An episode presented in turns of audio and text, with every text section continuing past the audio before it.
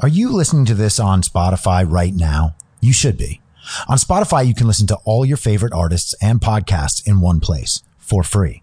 You don't even need a premium account. Spotify has a huge catalog of podcasts on every topic, including the one you're listening to right now. On Spotify, you can follow your favorite podcast so you never miss an episode. Premium Spotify users can download episodes to listen to offline. So wherever you are, you can hear me. It'll be like we're on that vacation in the mountains together. And of course, you can easily share what you're listening to with your friends on Instagram. If you haven't done so already, be sure to download the Spotify app and search for Be Reasonable with your moderator, Chris Paul. Or you can browse to find new podcasts in the tab marked Your Library. Oh, and make sure to follow me so you never miss an episode of Be Reasonable.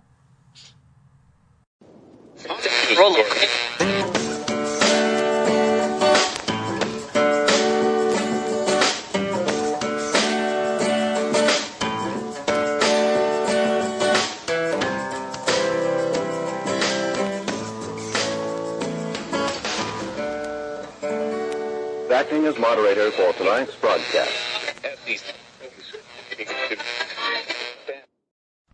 I'm your moderator, Chris Paul. Let's be reasonable. There's no cell service out here on the range. It's high noon for Tuesday, August 11th, 2020. So, Van Jones, who up until this week was one of my favorite uh, progressives or leftists or whatever you'd like to call him. Because I always thought he was a pretty honest and fair guy, but I also think that he's completely lost his mind. Because he said that Democrats should not take the black vote for granted. And to prove that they're not doing that, they absolutely must select a black woman as Joe Biden's running mate. Now, I look at a statement like that and think, what? I even put the H in there. What? How can it be real that the way to not take the black vote for granted is to make sure that a black woman is selected as Biden's running mate because that means that black voters around America would be more likely to vote for her because she's black, which says that black voters are a monolith, and all you have to do for their vote is choose a black woman as running mate. What? What could be taking the black vote for granted more than thinking that black people want to only vote for black people? That is the black monolith type of thinking. That's crazy. That's racist. And that's a bad idea if your goal is to win. But clearly, their goal is to win by whatever means necessary. It's not to convince voters that they are the good party. The fact is that they lost to Donald Trump in 2016 because they chose the worst candidate of all time. People hated Hillary Clinton. Now, to respond, they figured that they would choose someone much less polarizing. And the level of incompetence there is incredible because if you want to believe that Joe Biden is less polarizing, that's fine. He's certainly presented as less polarizing. Of course, if you go back and look at the things he said over his career, they're far more polarizing than anything Donald Trump has said. They're more racist than anything Donald Trump has said.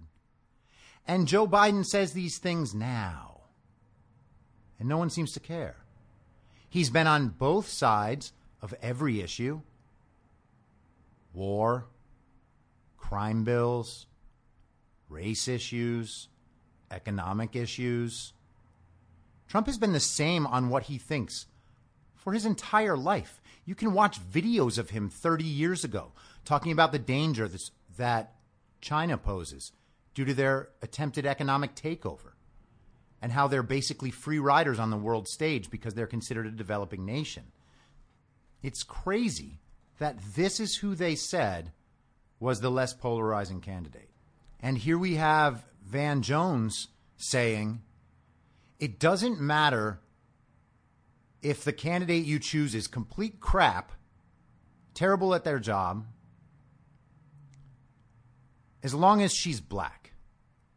So Susan Rice will do, for instance. Even the New York Times ran an op ed today about how Susan Rice has been a da- disaster throughout her career. And by the way, having both members of your ticket implicated in a soft coup attempt to undermine the incoming president of the United States is not a good place for them to be. The fact that they think that they can pull that over on the American people should tell you how much they respect your intelligence and how powerful they think the anti Trump narrative is in the media. Seattle's chief of police, Carmen Best, a black female American, is stepping down from her job. She was Seattle's first black female police chief.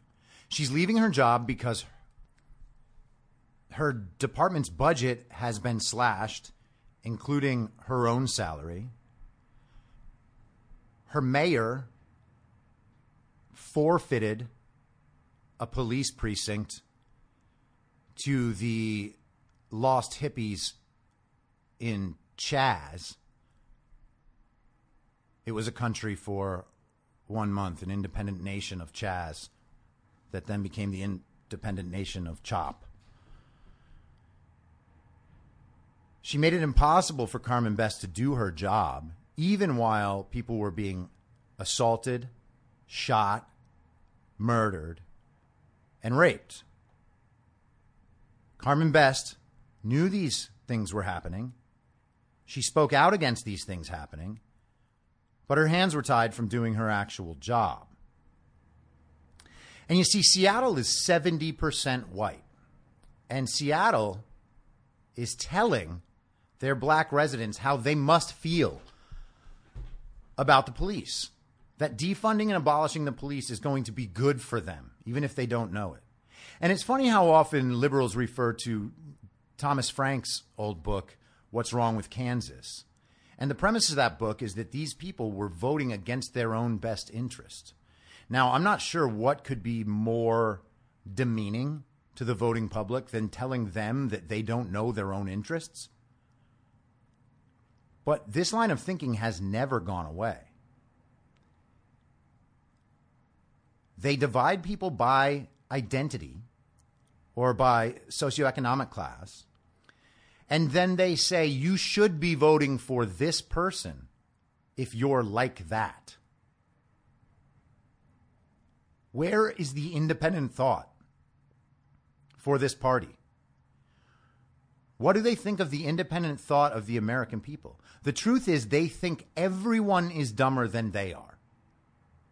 Because they with their degrees from very good colleges, and they with the experts from Harvard that they can refer to, and they with their special knowledge of how the world works, believe that they have found the only right answers and the entire set of only right answers, and that everyone else's answers are therefore bad mean, racist, sexist, homophobic, Islamophobic.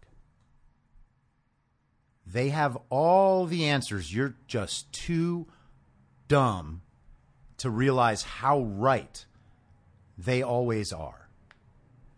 And I really, really dislike the notion that people vote against their best interest. So their claim is that people, if they were doing it right, would be voting for their own best interest as as the left describes it. But if people are voting for their own best interest, shouldn't they be determining what their best interest is and then voting for that?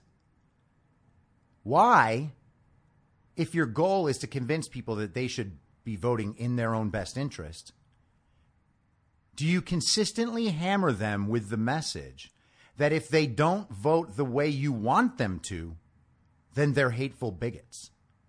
If everyone voted for their own personal best interest instead of assuming what other people want, we would have a different political landscape.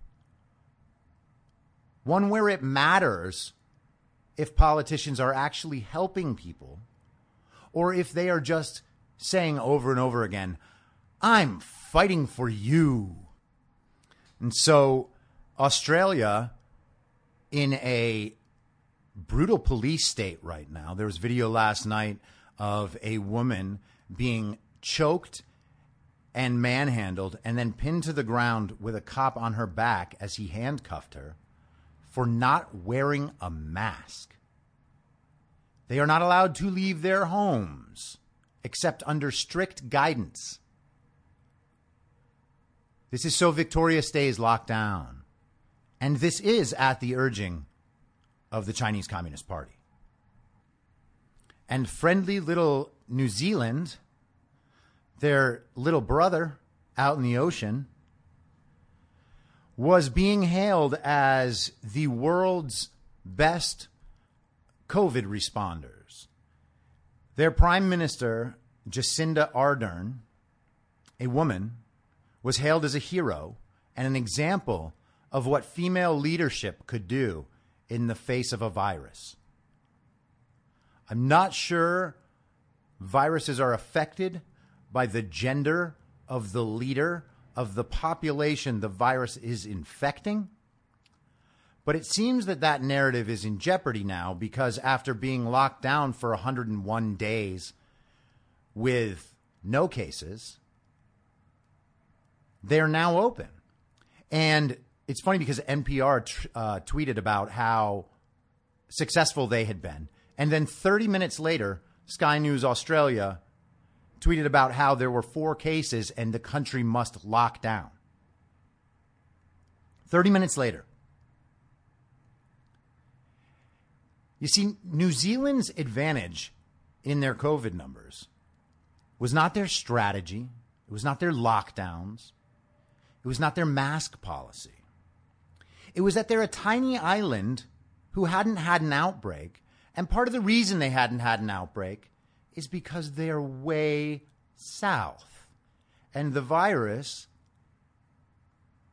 overwhelmingly has affected regions from north to south. And the closer you are to the equator, the longer the virus seems to stick around, although not as strong. And so, four cases, four cases with a disease that can kill one out of 1,000 people, almost all of them being elderly, almost all of them with comorbidities. And they're closing down the country for four cases. These people are not smart. These people are not responsible. The New York Times reported on uh, the horror in New Zealand, the four cases of horror. And they called Auckland, the capital of New Zealand, but it's Wellington. This is how responsible the news organizations are. In Minnesota, it's been reported that the Minnesota Freedom Fund, the uh, charity, I mean, it's not a charity, that was supported by Seth Rogen and Don Cheadle on social media. In fact, they encouraged people to donate to the fund. Chrissy Teigen and Steve Carell did, you know, similar pleas for donations to similar funds to bail out people who had been involved in protests and rioting. And of course, they were, you know, they said, we are only bailing out peaceful protesters, you know, after people realized what was going on. And of course, that's not true. They have let out convicted rapists, accused murderers, and then, of course, the looters and riot, rioters.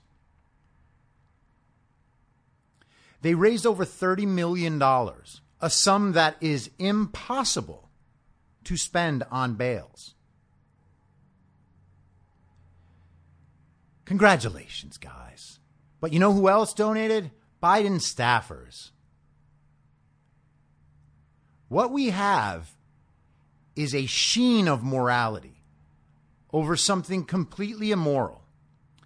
And these people who encourage this and these people who donate to this do so happily so they can rid themselves of the guilt of thinking and the time it takes to know what they're talking about. They just casually repost these Instagram posts about these so called charities without knowing anything about them. And they encourage their millions of fans and followers who like seeing them get their back hair waxed in a movie 20 years ago that they too can be heroes and be just like the people on TV. Fuck you. What is anyone doing? Vox posted an article this morning about how the coronavirus relief was stalled because Democrats were holding out for a better stimulus package, more stimulus. That's what they're going to go with. They expect for you to know that the Democrats are always the ones who are helping the people because they are branded that way. The Democrats are the ones that care about poor people. The Democrats are the ones that care about real people. The Democrats are the ones that care about minorities and women. And so they are now covering their failure on the relief package that we discussed yesterday. They're covering it by saying that the Democrats were actually the good guy because they were holding out for more help for people. But they weren't. They were holding out for state bailouts, city bailouts, and to appease the teachers' union. It is indisputably true. And the fact that these media organizations are so dumb and so biased, either that or so compromised and so in the tank, that they're trying to cover blatant immorality and negotiating against the good of the American people. They're trying to make that sound caring. That's insane. This is the same media that will say in public that they believe their role is to antagonize Donald Trump, to hold him, quote unquote, accountable.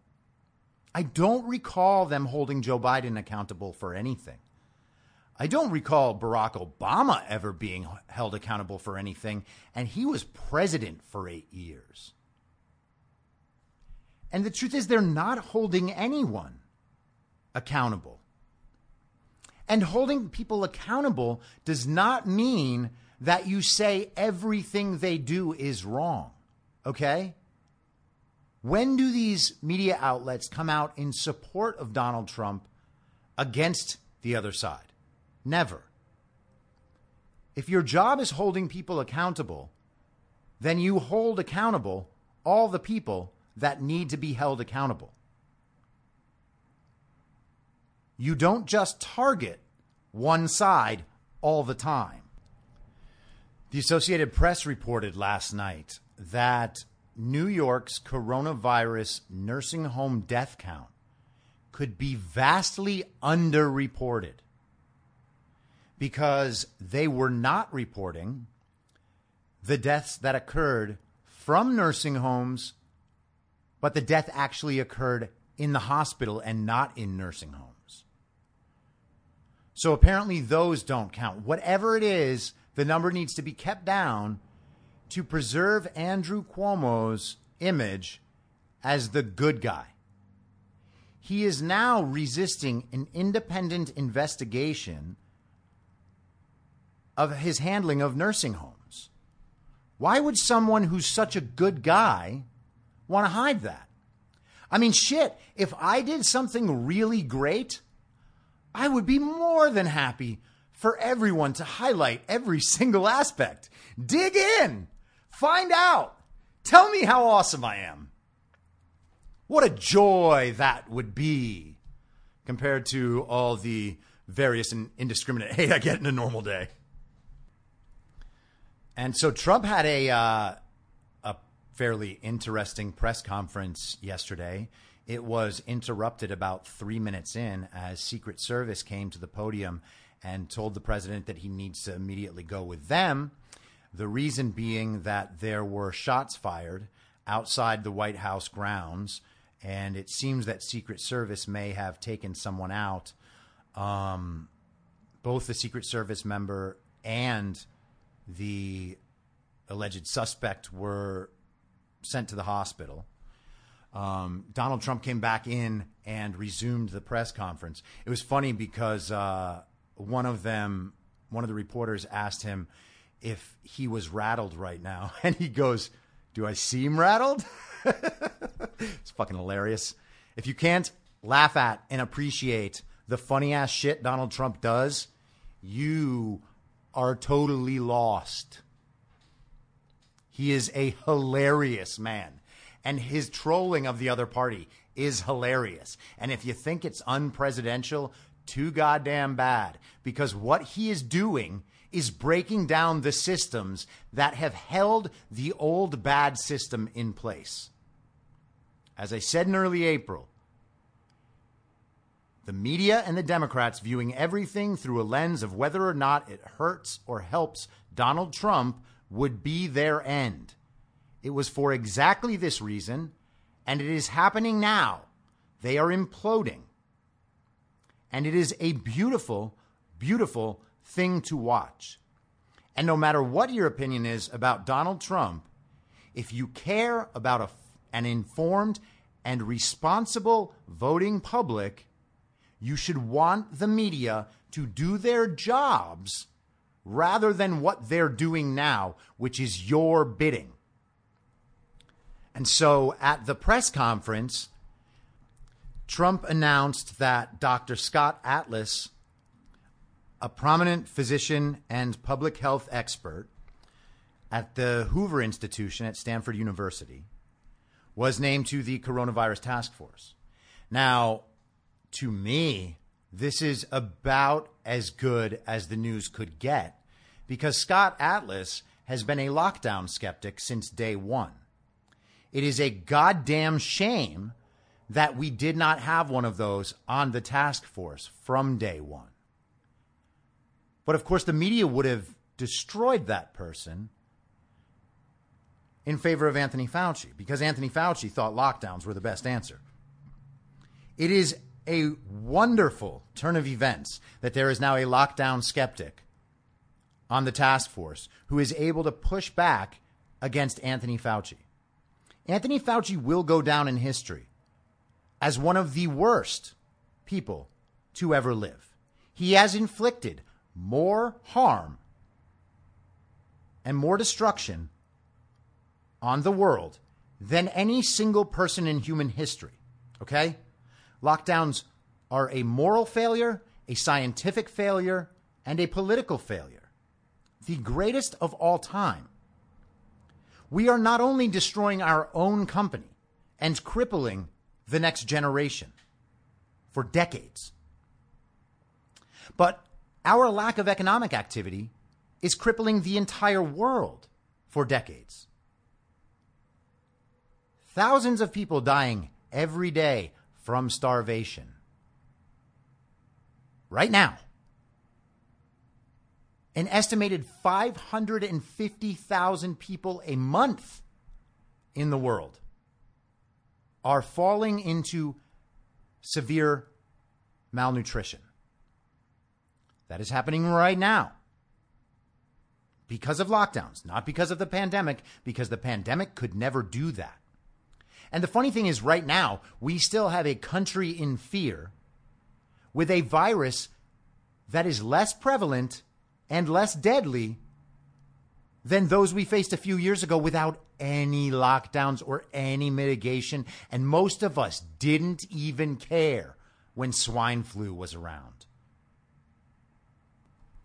The level of deadliness of this coronavirus falls into a category two influenza, which is the one just slightly more dangerous than the most normal possible influenza.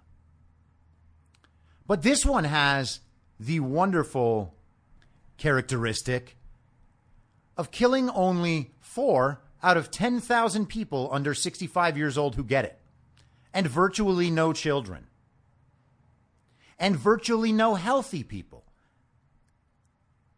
As 94% of people who have died with coronavirus had comorbidities.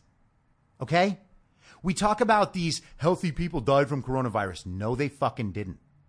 And part of the reason that is said is because we are not allowed to consider obesity unhealthy. And we are not allowed to consider healthy people who got coronavirus early and were immediately put on ventilators. We are not allowed to consider those ventilator deaths. We are meant to consider those coronavirus deaths, but they are not. And that is what describes Nick Cordero, that Broadway guy, or whatever he was acting in. He was 41. He went into the hospital early. He was put on ventilators.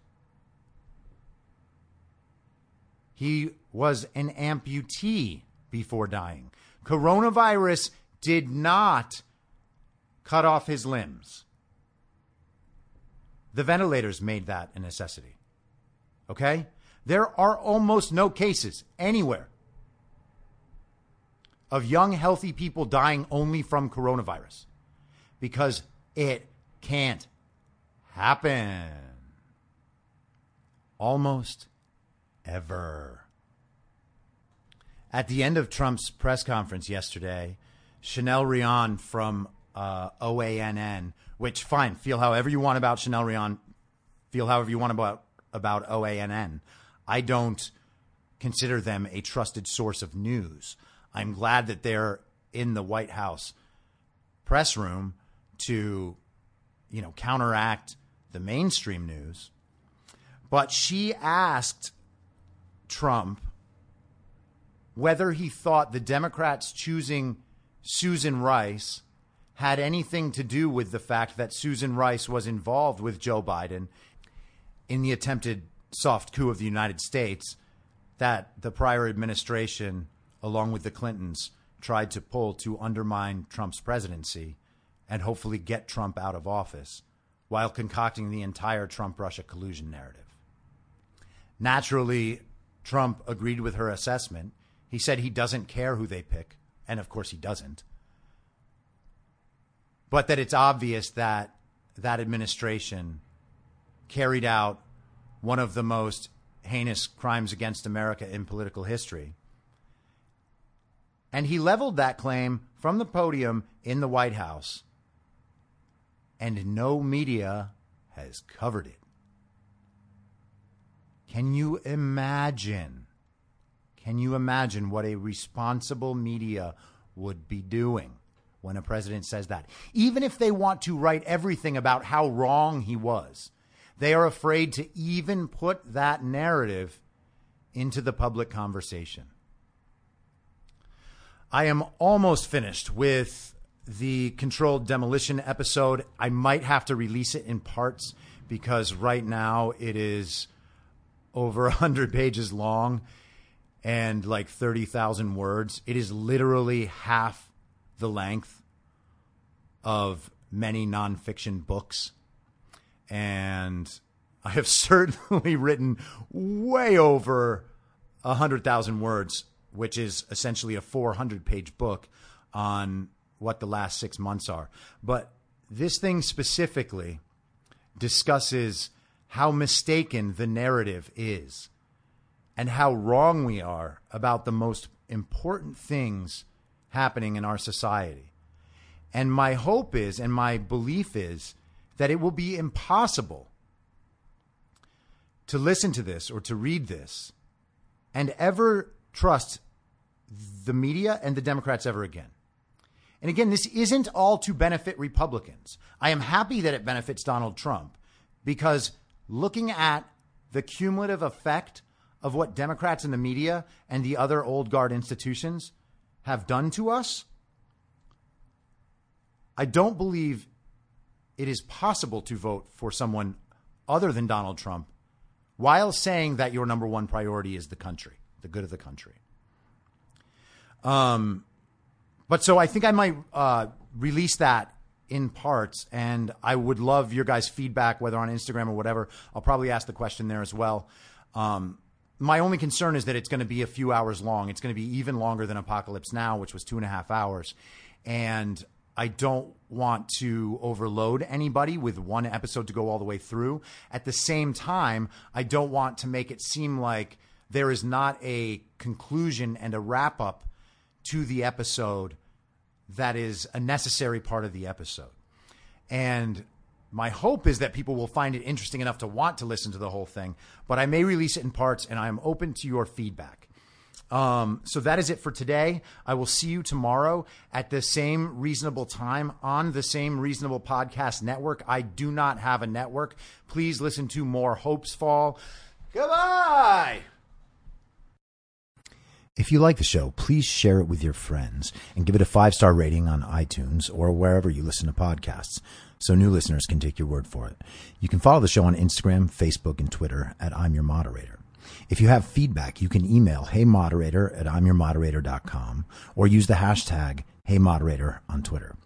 If you'd like to support the show, search Be Reasonable on Patreon, where I'll have additional daily ish segments in a special podcast feed of the show, as well as my writing and audio readings of those articles. You can also go to anchor.fm slash be reasonable and become a supporter there. Thank you so much for listening. Until next time, I'm your moderator, Chris Paul. Be reasonable.